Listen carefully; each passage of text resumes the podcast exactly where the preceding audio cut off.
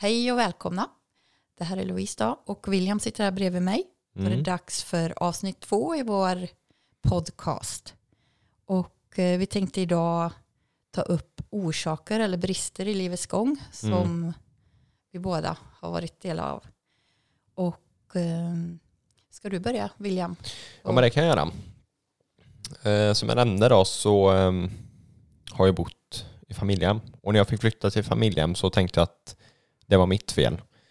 Eh, jag var inte värd något. Jag uppförde mig inte. Jag struntade i skolan. Ja, jag var helt enkelt värdelös på allt. Så ansåg jag att det var när jag fick flytta från barndomshemmet i Göteborg hos mamma. Och sedan iväg till Skövde som var en helt främmande stad för mig. Eh, jag var cirka nio när jag flyttade till Skövde. Där jag blev kvar i tre år. Eh, och det blev samtal på BUP Eh, som fortsattes i Skövde eftersom jag hade haft det i eh, Göteborg också. Då. Eh, men terapin hjälpte inte fullt ut. Utan hjärnspökena fanns alltid med mig under alla steg som jag tog. Och alla spöken satt och intalade mig saker när man skulle sova. Ja, det var helt enkelt hemskt. Jag kunde aldrig komma till ro. När jag fick flytta från Göteborg gick vi på BUP och även i Skövde då, som jag nämnde. Eh, och när jag var 12 eh, år så eh, kom jag till Mariestad. Eh, och här förknippade jag ju flytten, eh, eftersom jag fick flytta från Skövde till Mariestad så förknippade jag ju flytten med BUP. Att det var BUP som gjorde att jag fick flytta. Och återigen hur värdelös man var som inte klarade min uppsatta mål som socialtjänsten eh, gjorde tillsammans med mig och mina handläggare och alla krav som ställdes på mig framför allt.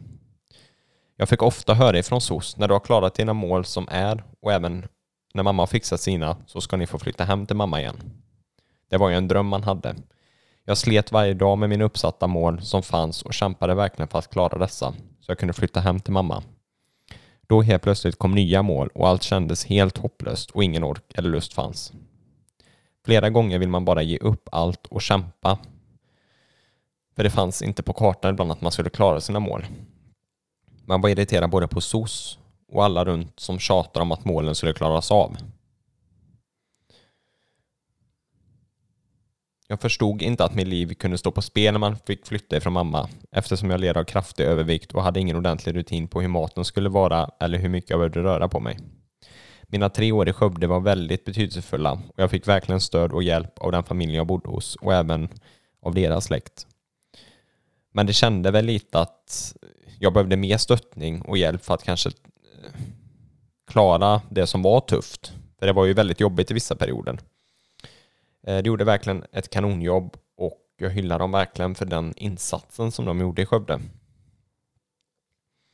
Jag minns så väl den dagen eh, då det var möte i Skövde och socialtjänsten sa vem ska berätta det för honom?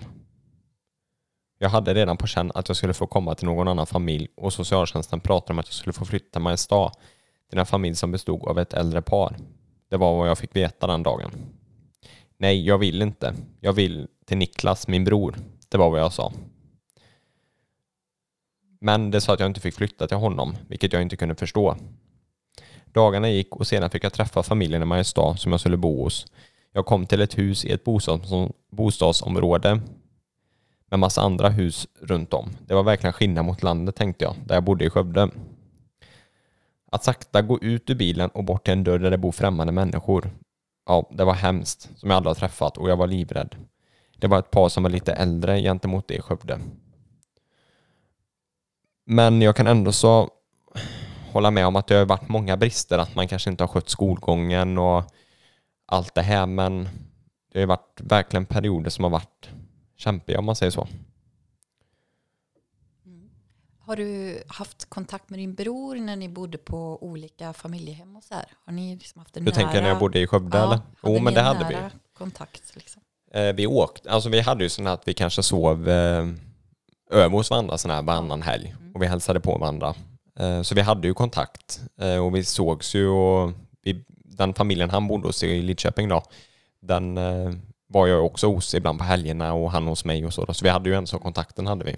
Pratade ni mycket med varann om hur det kändes inuti och sådär av att inte bo hemma? Alltså jag tror vi båda var egentligen ganska, vad ska man säga, alltså vi var ju eniga om situationen. Vi förstod ju att detta håller inte, men det var ju samtidigt så här att det var ju lite konstigt på något sätt att inte vara hos mamma och bo där tillsammans liksom. Och bo i olika familjer liksom som inte man hade en aning om vilka det var eller hur är deras släkt eller hur kommer Precis. man bemötas liksom. Det var, det var också så här lite skumt på något sätt liksom. Trivdes han där han var? Hade han det bra? Alltså han fick ju flytta några gånger. Eh, han flyttade ju fem, eh, kanske fyra, fem gånger till olika familjer eller mellan från behandlingshem och sånt också. Eh, så det var ju också så här lite att han har ju ens av haft det bra nu de senaste tiden där han har bott då. Men det är klart att det är ju, det är ju en period där också, liksom en resa man får göra mellan olika familjer just för att få tryggheten och tilliten liksom. Det är ju inte bara att bygga upp den liksom, utan det gäller ju verkligen att man matchar bra med familjen också tänker jag.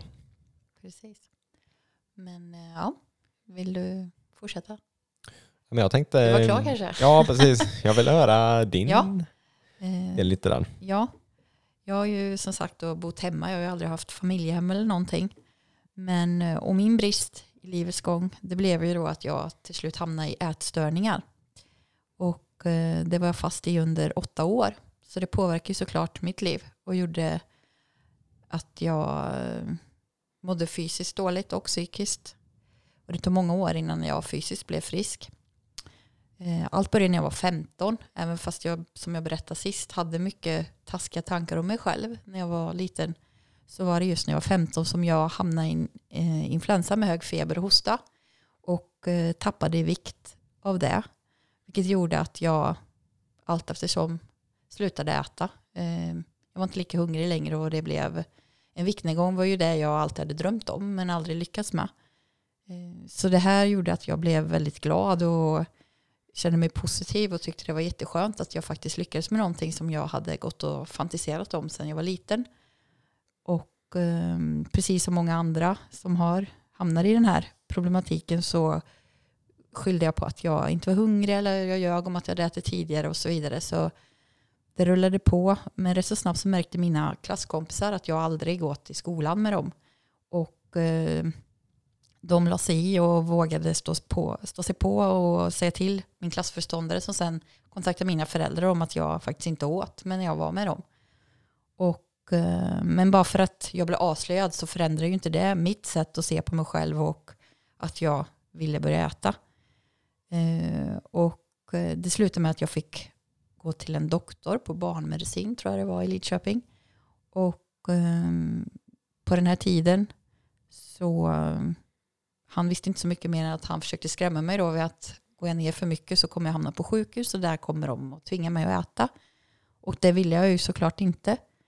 Så jag försökte väl börja äta lite men jag hade ju redan hamnat i alltså, matångesten. Alltså det var för jobbigt att äta. Så att jag, Men där ja. kan man ju också säga att det blev, det blev som hjärnspöken för dig också Ja, egentligen lite. precis. Mm. I och med att du fick sådana, ja, jag hade ju redan fastnat i det. ja men det, precis, du hade ju fått därifrån vården egentligen också att du kände att det blir som ett nästan litet hot mot dig. Ja, att det här precis. måste du göra nu annars kommer det här bli följden.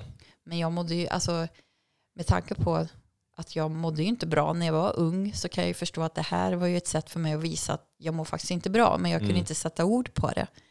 Och ehm, han hotar ju, alltså att hota med att lägga in någon det är ju inte vård, alltså det hjälper Nej. inte mig någonting. Jag, det är klart att jag inte vill hamna på sjukhus men samtidigt så var ju ångesten och hjärnspökena var ju alldeles för stora för att göra någonting åt det. Mm. Jag lyssnade ju på dem istället. Vilket gjorde att jag till slut svimmade en dag och därav tyckte doktorn då att ja, men okej, jag kanske måste göra någonting för att hjälpa den här tjejen. Så då fick jag gå till BUP och prata med en psykolog. Men eh, jag fattar verkligen inte varför jag skulle prata med någon. Eh, jag förstod inte vitsen riktigt hur det skulle få mig att börja äta. Men jag gick ändå dit. Jag tyckte väl att det var lite skönt att prata med någon som inte hörde till familjen. Men det gjorde ju inga förändringar i mitt sätt att tänka kring mat och vikt och mig själv överhuvudtaget. Så tiden rullade på. Jag hade mina BUP-kontakter, jag hade mina viktkontroller och eh, jag fortsatte med skolan och eh, fick faktiskt väldigt bra betyg i gymnasiet. Mm. Jag hamnade väl, jag gick handel och administration och det var väl ämnen som passade mig. Så att Ehm, jag kände mig väldigt duktig där helt plötsligt. Innan hade jag inte känt mig så duktig i skolan. Ehm, så jag, tiden rullade på för allting fungerade ju rent allmänt så.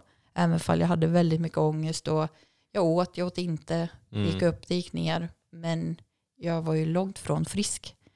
Och ehm, ja, det rullade på. Jag tog studenten. Även om jag många gånger fick hot om att jag skulle läggas in för att jag blev ju mindre och mindre och mindre. Och under en lång tid så började det ju till slut att nöta på kroppen när Mm. man har mm, ja, men varit misshandlat den på ett sätt eh, fysiskt. Så, eh, men jag klarade studenten och eh, jag bodde ju hemma då fortfarande och jobbade lite på ett hotell och så vidare.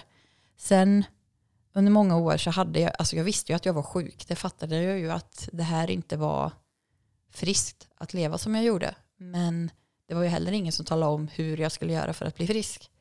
Så jag googlade, det fanns ju inte jättemycket på Google på den tiden, Mm. men eh, jag hittade ett behandlingshem som fanns i Mora som jag flera gånger vet jag tog upp med läkaren att jag skulle vilja åka hit för jag tror att det kanske kan hjälpa mig. De har, hade mycket kunskap kring näringslära, hur kroppen fungerar och ändrade sätt att tänka och de hade även en hypnosterapi som jag tyckte lät spännande av någon anledning. Eh, för någonstans kände jag att det kanske finns, eftersom jag alltid har tyckt illa om mig själv så måste det ju finnas en anledning till det. Jag kan ju inte födas med att tycka illa om mig själv. Eh, och då tänkte jag väl att med hypnos kanske man kan Få lära- insikten ja, liksom. kom, Mm. släppa på alla murar och våga kanske hitta något. Alltså, någonstans kände jag väl att det fanns någonting som faktiskt var anledningen till att jag mådde som jag mådde. Men ehm, Men jag tänkte lite där du nämnde ju om eh, att du hade tagit student, eller att du tog Mm. studenten där. mm. Eh, Kompisarna runt omkring eller liksom hur märkte de att ditt beteende var förändrat eller att du var avvikande eller sådär med tanke på att det började ju egentligen runt den tiden när Alltså, skolan slutade. Precis. Jag, ehm, jag, var, alltså jag hade ju kompisar att vara med men jag var ju, alltså jag var ju aldrig med på... Alltså vid den här tiden så börjar man ju kanske festa, hänga Ja. mycket och så här. Det avtog ju. Ehm, Jag ville helst vara för mig själv för att Mm. jag ville ju inte behöva äta och hamna i sådana situationer där jag var tvungen att näka och höra alla som tjatar på en att man ska äta. Så jag var ju väldigt mycket ensam fast jag ändå hade vänner. Men jag missade ju hela ungdomsåren när man gör saker tillsammans med kompisar och så vidare. Ja. Men eh, de vänner som jag ändå hade från när jag var liten, de fanns ju kvar. Alltså man hördes ju så här och jag har vissa vänner som man pratade om allt möjligt där man inte pratade just om min sjukdom utan vi var vänner och hängde eh, och umgicks. Men eh, väldigt mycket ensam blir man ju i den här sjukdomen på något Mm. sätt. Jag var väldigt mycket hemma Man blir lite instängd familj. liksom. Ja, väldigt så.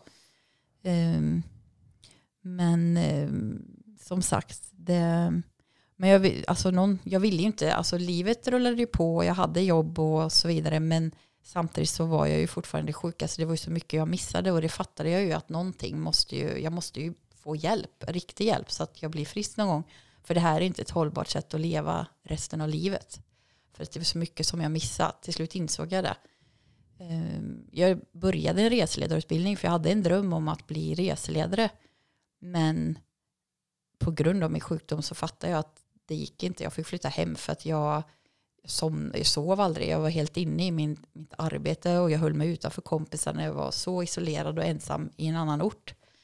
Um, och kroppen sa ifrån. Så att jag flyttade hem och insåg att jag måste få hjälp. Jag måste få ta emot den hjälp som finns. Men precis då som nu så fanns det ju inte särskilt mycket kunskap. Så att det enda de gjorde var ju att ta min en vikt och tjata om att du måste börja äta. Mm. Men då hade jag ju få, igen då den här tanken om Mora. Eh, det finns ju MOE-kliniken då, ett behandlingshem där de hade hypnosterapi och jag tog upp det igen för säkert fjärde gången. Att jag vill åka hit för jag tror att det här kan hjälpa mig. Ehm, jag tror att jag behöver hemifrån att, för att bryta det här sättet att leva. Och till slut så fick jag komma dit.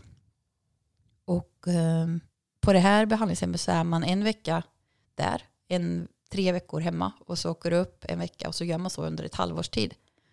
Och eh, det hjälpte mig jättemycket. Eh, jätteduktig psykolog, man träffar en psykolog varje dag. Eh, och det, alltså, det funkade för mig. En del kanske tycker det är jobbigt att behöva sitta och prata med någon att det räcker en gång i veckan. Men för min del så var det bra för då blir det mer jag gick mer in för att verkligen göra någonting åt mitt problem och jag vågade öppna mig. Sen kanske det handlar om att jag var mogen för att bli frisk eller att jag hade mm. kommit till insikt med att det här är något jag måste ha hjälp med. Men så där förändrades mycket med sätt att tänka och jag började prata om minnen av övergrepp faktiskt. Inte i min familj men på ett annat ställe när jag var yngre. Och eh, då skedde ju något, alltså då förstod, helt plötsligt så blev det ju självklart varför jag kanske hade tyckt så illa om mig själv och alltså allting. Helt plötsligt la jag sista pusselbiten kan man säga. Mm. Uh, och då fick jag jobba med det. Det blev ju ett annat problem samtidigt som jag hade ätstörningarna. För det var ju som att hamna i ett trauma igen. Uh, men återigen så fanns ju inte kunskap här kan jag ju känna uh, till att ge mig rätt sorts hjälp. Så att jag fick kämpa mycket själv, söka hjälp. Det här var mitt i sommaren dessutom så jag hade ingen eh, kontakt att gå och prata med, för det var semestrar och så vidare. Men jag kom i kontakt med en eh, privat psykolog som hjälpte mig mycket. Men alltså det är mycket brister här ifrån det vanliga livet. Alltså jag hamnar ju helt utanför allt. Men till slut så fick jag ihop allt. Mm. Ehm, så ja, det var ju inte bara ätstörning, det fanns ju även övergrepp då som sagt. Men det är ju verkligen orsaker till att jag inte har levt ett så kallat Ja men precis, ja, men det har ju liksom hängt ihop lite ja, kan man ju precis. säga under ja. din resa så sett. Exakt, så det är väl lite av mina orsaker i livet till mm. varför mm. det inte har rullat på som det ska. Ja men precis. För jag tänker ju, alltså det är ju det blir ju lite tvärtom, alltså man tittar som jag hade ju väldigt problem liksom med vikten åt andra hållet. Ja, liksom. Så där blir ju också en motsatt Exakt. Eh, emot ja. båda två. Exakt. Eh, just med ja, men hur det har varit för oss mm. just på den biten. Mm. Eh, så att det, det, är också lite intressant att se hur, hur det kan påverkas när man bor i en familj. För liksom här har det ju varit att var man hemma och man gick och åt vad man ville eller att man inte gick till skolan, liksom man skötte inte hälsan. Det är klart det leder ju till konsekvenser liksom. Och här blir det ju verkligen att båda två drabbas ju fast på två helt olika sätt. Ja, men precis. När orsakerna ligger i grund om man säger. Ja. Så det är, ju, det är också väldigt intressant faktiskt hur man, hur man ser på det från olika vinklar. Mm. Men kunde du känna någon gång typ så här att, eh, att du kände att det var ingen som, alltså du, du visste ju själv liksom att det var någon som inte stod rätt till. Ja. Att det, det fanns en orsak. Ja. Men kände du, kunde någon annan se det runt omkring att det här är nog en orsak till det här och det här? Nej, inte förrän jag själv började prata om det och berätta att det här har ju faktiskt hänt. Det är kanske därför jag har tänkt så här och därför jag slutade äta. Mm. Det var ett rop på hjälp för att jag var ju som person, väl, alltså jag vände allt inåt. Mm. Jag hade ju kunnat valt att ta det utåt eh, när övergreppen skedde så kunde jag ju ha valt att bli en, eh, ja, men en eh, tjej som hade blivit förbannad och kastat saker och verkligen gjort en, ett rop på hjälp tydligt. Men jag mm. valde ju att välja ta det inåt. Vilket gör att det är så svårt för någon annan att se att någonting har hänt.